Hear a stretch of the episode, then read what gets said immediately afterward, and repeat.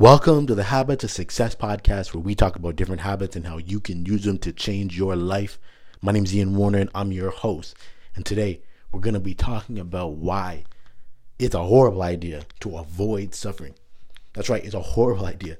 A lot of times you think that you're avoiding suffering by not, making a choice, by not moving forward, by not taking action. But really, what you're doing is you're creating a different form of suffering. It's very similar to how short and long term, you know, habits and play out in terms of having good habits and bad habits, right? Like good habits are painful up front, but there's a reward that comes later. Whereas bad habits, there is pain that comes later.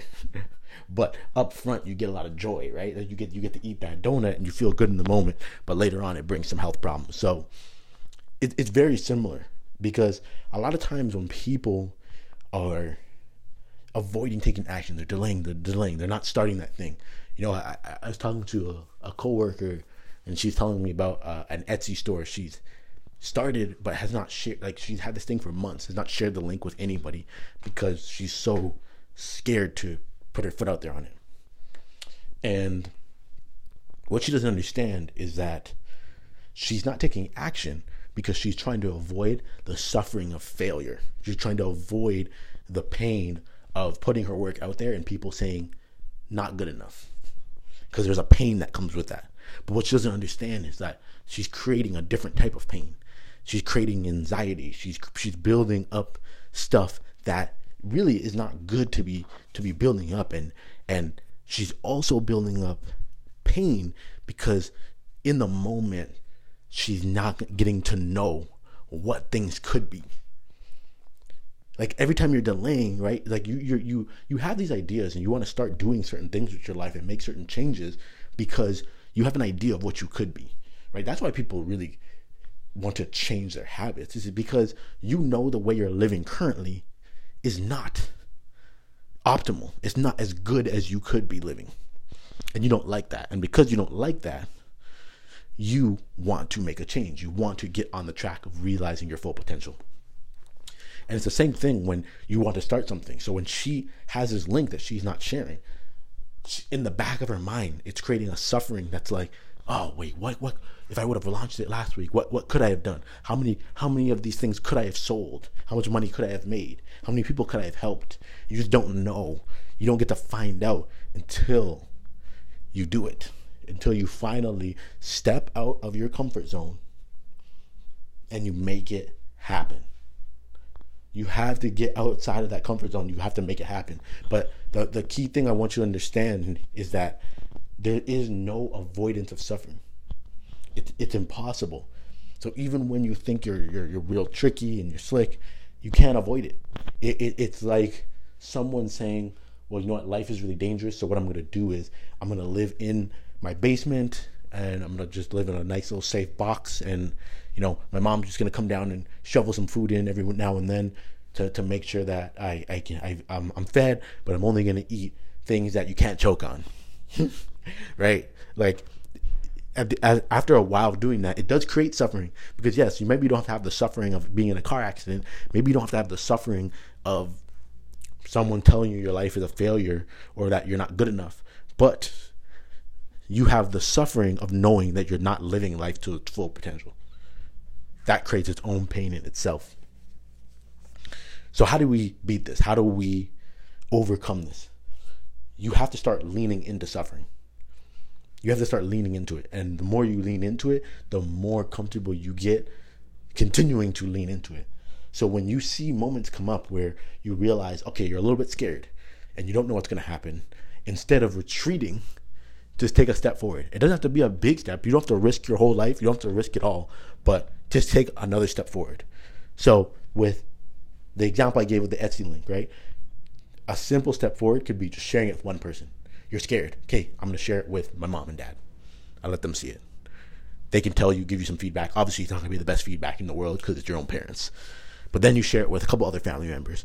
Then you say, okay, you know what? I have a you know a small group of friends I'm going to share it with. Then you share it with another group of friends. Then you say, okay, well, I've shared with these people now. I've gotten a little bit of feedback. Now you're not as scared, right? You're, the, the fear is starting to lessen. Now you can say, okay, well, maybe I will I will share it on uh, you know LinkedIn. I don't have a lot of people on my LinkedIn, so you share it on LinkedIn.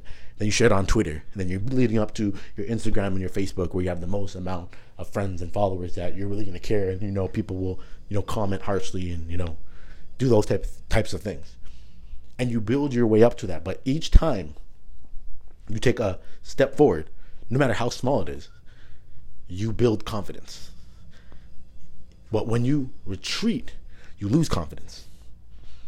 This is why a lot of times when people have a lot of anxiety, they have so little confidence because they've retreated so many times in these situations that they've, their, their confidence is shot. They don't believe that they can do it anymore. They doubt themselves so much. But every time you take that little step forward, you get a victory. That is why with habits, it's so important to start small. This is what we teach in habit mastery. You start with baby steps because the baby steps build confidence and they get you to in in the habit of consistent action. It's much easier to focus on being consistent than it is to focus on doing something hard. So I'll give you an example. You want to focus on doing one push up a day for three weeks. Before you focus on doing 100 push ups a day for three weeks because the 100 a day, you have to work on the consistency and you're working on doing something that's actually hard. But when you're doing one push up a day, that's easy. But you're working strictly on being consistent. And each of those days, you get a victory. You get to chalk up a win in your court. And that is how you get better. That is how you win in life. Now, if you want to dive into that more, make sure you go to course.thehabitstacker.com. That's course.thehabitstacker.com. And that is going to take you to free masterclass where you can jump in and learn the seven habit hacks to improve your health, wealth, love, and happiness. And if you love that, you can jump into the full course. Now, last thing I want to say when it comes to the avoidance of suffering is it's important that you understand that no matter what you do, you're going to create some suffering right? There's always going to be some. So, really, what you're actually doing moment to moment is you're choosing which way you want to suffer, right? Do you want to suffer the pain of having to not buy the thing that you want to buy in order to save or invest that money and later on have more? Or do you want to suffer from the pain of buying all the things you want and being super happy in the moment, having all the stuff that you can imagine, but then maybe being at risk because if you lose your job, you have no money saved up. They're, they're, they're both they're both pain points. It's just different types of pain, and you have to decide which one that you're going to choose. Which one are you going to invite into your life by the actions that you take?